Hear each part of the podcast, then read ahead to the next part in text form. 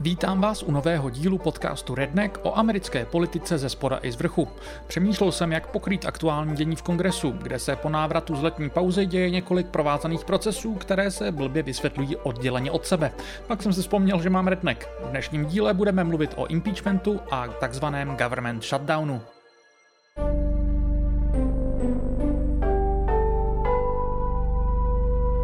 V loňských volbách si republikáni brousili zuby na velké vítězství, především v dolní komoře Kongresu, ale potenciálně i v Senátu. To nenastalo, i ve sněmovně získali jen velmi těsnou většinu. A tahle prekérní situace se začala projevovat už od začátku na tom, jak zde republikáni vládnou. Dost možná si na to i vzpomínáte. V šedesátém sedmém díle Rednecku jsem shrnoval, jak divoká byla volba Kevina McCarthyho předsedou sněmovny. Pokud si chcete připomenout historii bojů o tento post, najděte si právě tento díl s titulkem Strasti Kevina McCarthyho a neb jak americká sněmovna nechtěla zvolit předsedu. McCarthy se pochopitelně na těsnou většinu rád vymlouvá. It's hard to pass everything in this place. We started out on a five-seat majority. I got one member who's now resigned. We got a couple members who are out as well. Anything we do is pretty tough in life. But you know what? This country is too great and too big to give up. Co je důležité si pamatovat pro dnešní díl, je to, že skupina nespokojených republikánských kongresmenů se rozhodla, že svoje hlasy McCarthymu, který reálně neměl žádného zvolitelného soupeře, nedá zadarmo. Vymohli si na něm celou řadu ústupků a nejzásadnějším z nich bylo usnadnění procesu, jak se dá hlasovat o odvolání McCarthyho z postu předsedy. Dříve byl proces daleko pevněji v rukou stranického vedení. Nově stačí k vyvolání takového hlasování vůle jediného člena kongresu. Je samozřejmě nutné podotknout, že samotné vyvolání hlasování k odvolání nestačí. V tom by musel McCarthy získat méně než polovinu hlasů z čtyři sta třicet pět členů dolní komory. O tom, že by pak sněmovna musela být schopná zvolit na post předsedy někoho dalšího, ani nemluvě. Nicméně není pochyb, že zesnadněné odvolávání rozhodně zkomplikovalo McCarthymu už tak složitou práci a otevřelo ho zdaleko snazší kritice ze strany jednotlivých republikánských frakcí. A aktuální dění v Kongresu je nutné vnímat právě v tomto světle. Nespokojení, okrajoví a spíše radikálnější republikáni si vydupávají právě skrze tyto letos nově nabité pravomoce na relativně slabém předsedovi ústupky. Technicky vzato jde hlavně o hrstku členů tzv. Freedom Caucusu. Ale jak jsem naznačoval už v tom zmíněném šedesátém sedmém díle, tahle nálepka mi přijde maličko zavádějící, protože pod touto hlavičkou najdete jak libertariánské Tea Party politiky, tak trumpovské MAGA republikány a tyto dvě skupiny si podle mě takzvanou svobodu představují dost rozdílně. Mezi jejich nejzásadnější požadavky teď patří jednak impeachment Joea Bidena a hrozba uzavřením federální vlády kvůli neschválení rozpočtových návrhů, takzvaný government shutdown. Obě hrozby bych teď krátce chtěl rozebrat. Začal bych asi šťavnatějším tématem z těchto dvou, kterým je impeachment. Možná budete ale zklamaní. Slovo impeachment zní jako velký průšvih, ale realita současného pokusu republikánů o odvolání Joea Bidena je o dost nudnější. Především kvůli tomu, že k samotnému odvolání prostě nedojde. Polovičatost impeachmentu je patrná od jeho samotného začátku. Už jenom tím, že prozatím McCarthy jen oznámil zahájení vyšetřování v rámci procesu impeachmentu, ale ani ho nenechal sněmovnou odhlasovat. Není to zcela bezprecedentní, podobně učinili demokraté v čele s Nancy Pelosi v roce dva tisíce devatenáct. Tehdy si na ten způsob zahájení stěžovali republikáni, včetně McCarthyho. Teď si na to stěžují demokraté. Mezitím já zívám. To, že se Bidena pokusí republikáni odvolat, pokud k tomu dostanou sebe menší příležitost, bylo jasné už před minulými volbami do Kongresu. Jasnou motivací jim k tomu byly už dva pokusy demokratů odvolat Trumpa. Postupně pak začalo být jasné, že republikánům k jejich odvetnému impeachmentu poslouží právě skandály vznášející se nad hlavou prezidentova syna Huntera Bidena. Ani k těm se tu tentokrát nebudu do detailu vracet, podrobně jsem je probíral v nedávném sedmdesátém pátém díle, který najdete pod titulkem Daně, zbraně, drogy a Hunter Biden. Je tu několik problémů. I přestože republikáni od začátku roku ve sněmovních výborech Bideny v souvislosti s těmito skandály vyšetřují, nepodařilo se jim dokázat, že starší Biden byl přímo napojen na průšvihy svého syna. Neberte to jako minimalizaci potenciální Bidenovy korupce. S Joem Bidenem a jeho počínáním v úřadě jak prezidenta, tak předtím viceprezidenta, tak předtím senátora mám problém dlouhodobě a je pro mě naprosto představitelné, že překročil už tak laxní hranice toho, co je, co se týče vlivu nejen amerického biznesu na politiku v U S A vůbec povoleno. Navíc Biden sám si docela zavařil. V průběhu prezidentské kampaně před třemi a něco lety říkal, že se svým synem o jeho obchodních záležitostech nikdy nemluvil. Bylo to rezolutní, široké a bezvýhradné důvěryhodné popření. Podle svědectví, které padly před republikánským sněmovním výborem, to ale není pravda. Republikáni také rádi operují s údajnými pětimilionovými úplatky pro oba Bideny, které měly údajně dostat za to, že by zbavili ukrajinskou energetickou firmu Burisma, v jejíž radě zasedal Hunter, vyšetřování. Nicméně žádný takový úplatek nebyl dokázán, a to i přesto, že se jim zabývalo Trumpovo ministerstvo spravedlnosti. Jedna z námitek k takto postavenému impeachmentu je, že se týká Bidenova potenciálního počínání předtím, než se stal prezidentem, s tím, že impeachment a následné odvolání by mělo sloužit přímo pro potrestání zneužití úřadu. Všechno ostatní mají prý posoudit voliči. Já s touhle logikou úplně nesouhlasím a myslím si, že je pro běžného konzumenta zpráv příliš technická, obzvláště když se potenciální prohřešky týkají Bidenova počínání v jiném úřadě. Jeden z důvodů, proč se McCarthy do procesu impeachmentu příliš nehrne, je prostě to, že nemá mnoho šancí na úspěch ani ve sněmovně, natož pak v Senátu. Aby byl Biden odvolán, museli by pro tuto variantu hlasovat minimálně dvě třetiny senátorů. Republikáni tu nemají ani většinu. Tu mají ve sněmovně, kde by k pošoupnutí impeachmentu do Senátu stačila právě holá většina, ale ani tady není jasné, jestli na ní republikáni dosáhnou. Tuto absurditu impeachmentu velmi bez obalu ilustroval demokratický senátor John Fetterman, který v reakci pro novináře předstíral zděšení a sarkasticky prosil republikány, ať se do ničeho nepouští. Oh my God, really? Oh my gosh, you know, oh, it's devastating. Ooh, don't do it, please, don't do it. Oh no, oh no. Podle průzkumů si velká část republikánských voličů impeachment Bidena přeje, mnozí i nehledě na fakta a důkazy ve vyšetřování. Nicméně reakce republikánských politiků se liší podle toho, z jakých jsou okrsků. Republikánům, kteří čelí složitým volbám, tedy těm, kteří jsou z okrsků, kde vyhrávají tu demokrati, tu republikáni, impeachment Bidena do karet příliš nehraje. Takoví republikáni potřebují pro setrvání v úřadě významné množství hlasů od nezávislých voličů a ideálně i od některých demokratů. Mezi těmito skupinami není divadelko impeachmentu, který je odsouzený k nezdaru, pochopitelně zdaleka tak populární. Republikáni z těchto umírněných okrsků by o něčem takovém tedy nejradši vůbec nehlasovali, protože je pak jejich hlas může snadno poškodit ve volbách. Naopak kongresmeni zastupující silně republikánské okrsky se chtějí předvést před svým voličským jádrem. O samotné úspěšné odvolání Bidena jim ani nejde. To ostatně přiznává i nejhlasitější z těchto kongresmenů, florický zastupitel a velký Trumpovec Matt Gaetz. Ten na Twitter Spaces bez obalu řekl, že k odsouzení nedojde a že chce proces v Senátu využít jako jeviště ve zkratce pro snížení Bidenových šancí na znovuzvolení. Předseda sněmovny McCarthy tento impeachment neimpeachment oznamoval s tím, že teď budou mít sněmovní výbory pravomoce vyžádat si veškeré materiály a dopracovat se k nějakým výsledkům. That's why today I am directing our House committee to open a formal impeachment inquiry into President Joe Biden. This logical next step will give our committees the full power to gather all the facts and answers for the American public. It's exactly what we want to know. The answers. I believe the president would want to answer these questions and allegations as well. Demokraté se tomu vysmívají s tím, že to jen ukazuje, že republikáni nemají v rukou žádné pevné důkazy, na kterých by impeachment vystavili. Republikáni by něco takového nikdy nepřiznali a mají dle svého úsudku dílčích důkazů habaděj. Do you believe when they said the president went on conference calls? Do you believe that happened?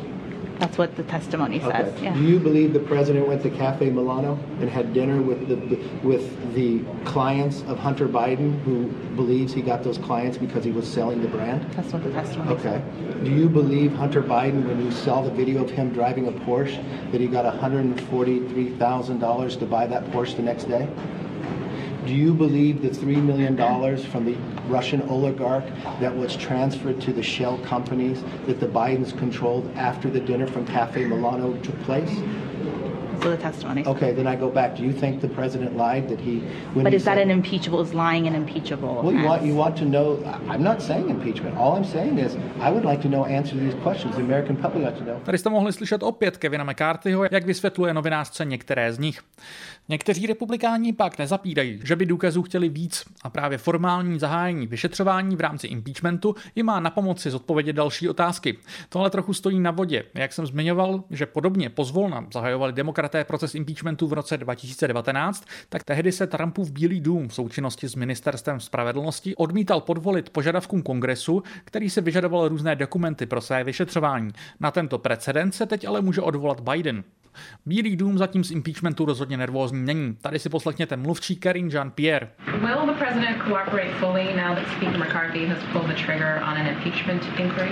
So um, I'm going to refer you to uh, to my colleagues over at the counsel's office on any specifics uh, to uh, to the inquiry. Uh, certainly not going to uh, uh, going to speculate on on what has been uh, a baseless inquiry that the House Republicans uh, can't even really defend themselves, uh, and that many House Republicans have said they have said they couldn't support their own votes. Uh, so again, I'm going to refer you to my White House counsel on any specific. Je to úmorné, já vím, a vůbec bych se na vás nezlobil, kdybyste se na sledování této taškařice zcela vykašlali. Už i proto, že to velmi pravděpodobně k ničemu nepovede. Jestli se pletu a něco se zlomí, slibuji, že vás o tom budu informovat. Paradoxně je otázka, jestli spíš celý proces nepovede k odvolání McCarthyho. V ten moment, když nebude plnit vůli Gaetze a jeho spojenců. Gates už do médií řekl, že by se pro účely trestání McCarthyho odvoláním neměl problém opřít i o hlasy demokratů. Z celého cirkusu podle mě vychází klasicky špatně úplně všichni. Co se týče Bidena, tak kromě samotných obvinění i kvůli tomu, jak Bílý dům na impeachment reaguje. V průběhu minulého týdne vyslal Bílý dům médiím vzkaz. Cituji, je na čase, aby média zesílila svůj drobnohled nad republikány ve sněmovně reprezentantů za to, že zahájili vyšetřování impeachmentu na základě lží. Takto se vyjádřil mluvčí Bílého domu Ian Sams. Nevím, kde Bílý dům přišel na to, že může takhle úkolovat americká média. A možná k tomu Bidenově administrativě napomohlo relativně nekritické pokrývání řady novinářů. Kromě impeachmentu se ale republikáni v kongresu zaměřují na rozpočtové otázky s jasnou hrozbou takzvaného government shutdownu. Někteří komentátoři spekulují, že McCarthy vyvolává impeachment právě teď právě proto, aby upokojil zmíněné republikánské rebely a snáze se mu podařilo vyhnout shutdownu, se kterým to může být složitější. A co to ten shutdown vlastně vůbec je? Jedná se de facto o dočasné ukončení mnohých klíčových funkcí federální vlády, ke kterým dochází v momentě, kdy se kongres není schopný dohodnout na tom, jak schválit nové rozpočty. Republikáni k této taktice v uplynulých dekádách sahají čím dál tím častěji. Částečně není divu, protože mnozí členové strany by vlastně federální vládu nejradši osekali tak moc, že jim shutdowny připomínají spíše ideál štíhlého státu než obstrukcionismus a s trochu nadsázky rozpočtový terorismus. Kdyby vás zajímala historie amerických shutdownů, při tom posledním jsem ji sepisoval pro Alarm a najdete ji pod trochu aspiračním titulkem Americký shutdown není zdaleka první. Mohl by být alespoň poslední? Zatím poslední byl, ale jak vidno, tak to tak rozhodně nemusí zůstat. Republikánští vzbouřenci nejsou spokojení s tím, jak se Kevin McCarthy vypořádal s vyjednáváním o navýšení amerického dluhového stropu letos na přelomu jara a léta. Teď využívají rozpočtového deadlineu prvního října, aby si vymohli další škrty. Senátní republikáni se mezitím ale soustředí na opak na navyšování výdajů na obranu. Teď je otázka, kdo ucukne dříve. Ale ani v dolní komoře nejde jen o škrty. Mezi klíčové požadavky těchto vzbouřenců patří zajištění financí pro ochranu americké jižní hranice a trochu amorfnější, ale s vyšetřováním Donalda Trumpa jasně související požadavek ukončení údajného zneužívání Ministerstva spravedlnosti a F B I. A jako třetí bod je tu ukončení woke postupů na Ministerstvu obrany. To tu dneska opravdu nebudu do detailu rozebírat. Nezlobte se na mě. Jednou z variant, jak může kongres dočasně situaci vyřešit, je, že by obě komory schválily takzvanou continuing resolution, což je dočasné legislativní řešení, které zjednodušeně řečeno provizorně schvaluje pokračování financování federálních výdajů na úrovni předchozího rozpočtu během týdnu, než se kongres dokáže shodnout na rozpočtu novém. Proti této variantě se opět vymezil kongresman Gates, který tvrdí, že kdyby se k této continuing resolution McCarthy uvolil, vyvolal by pro změnu on hlasování o McCarthyho odvolání. Na rozdíl od impeachmentu, tak v tuto chvíli není vůbec jasné, jak to s shutdownem dopadne.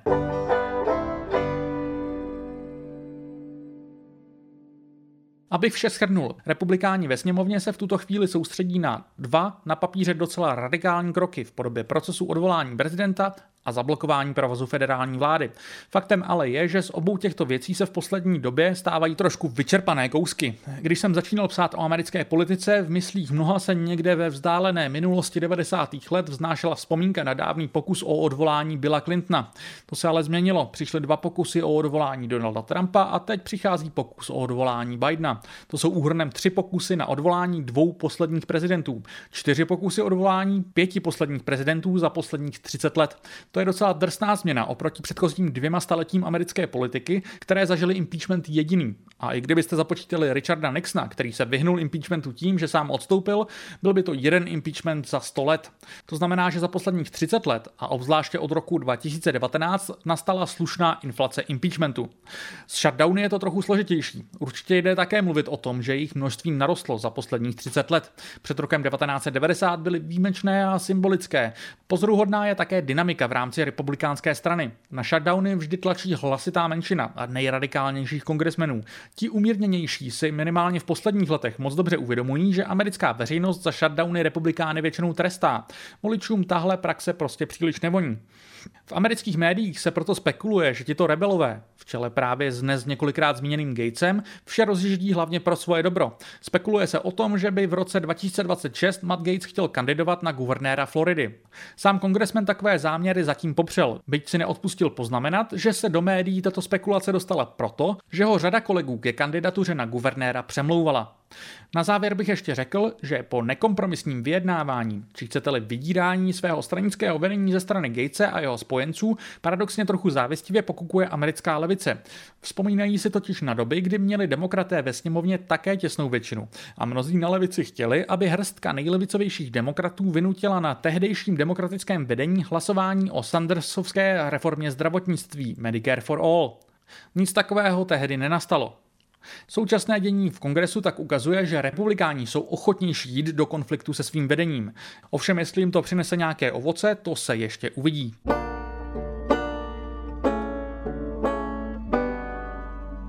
Díky, že jste dnešní díl doposlouchali až do konce. Redneck nyní vzniká primárně pod hlavičkou redakce VoxPotu. A pokud chcete vznik tohoto podcastu podpořit, můžete tak nejsnáze udělat přímo na serveru voxpot tečka cé zet. Tento podcast ale i nadále vzniká i díky partnerství s Alarmem a nepřestávejte prosím proto podporovat ani tuto redakci.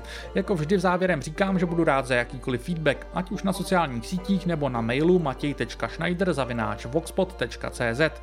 Zároveň bych rád zmínil, že v rámci VoxPot klubu, jehož členem se můžete stát, pokud přispíváte VoxPotu dvě stě padesát korun měsíčně a více, se můžete připojit na Discord server, kde má Redneck svou vlastní záložku a diskutujeme tu s posluchači o různých tématech, minulých dílech, potenciálních příštích dílech a jiném dění v Americe. Pro dnešek se nicméně loučím a těším se zase příští úterý.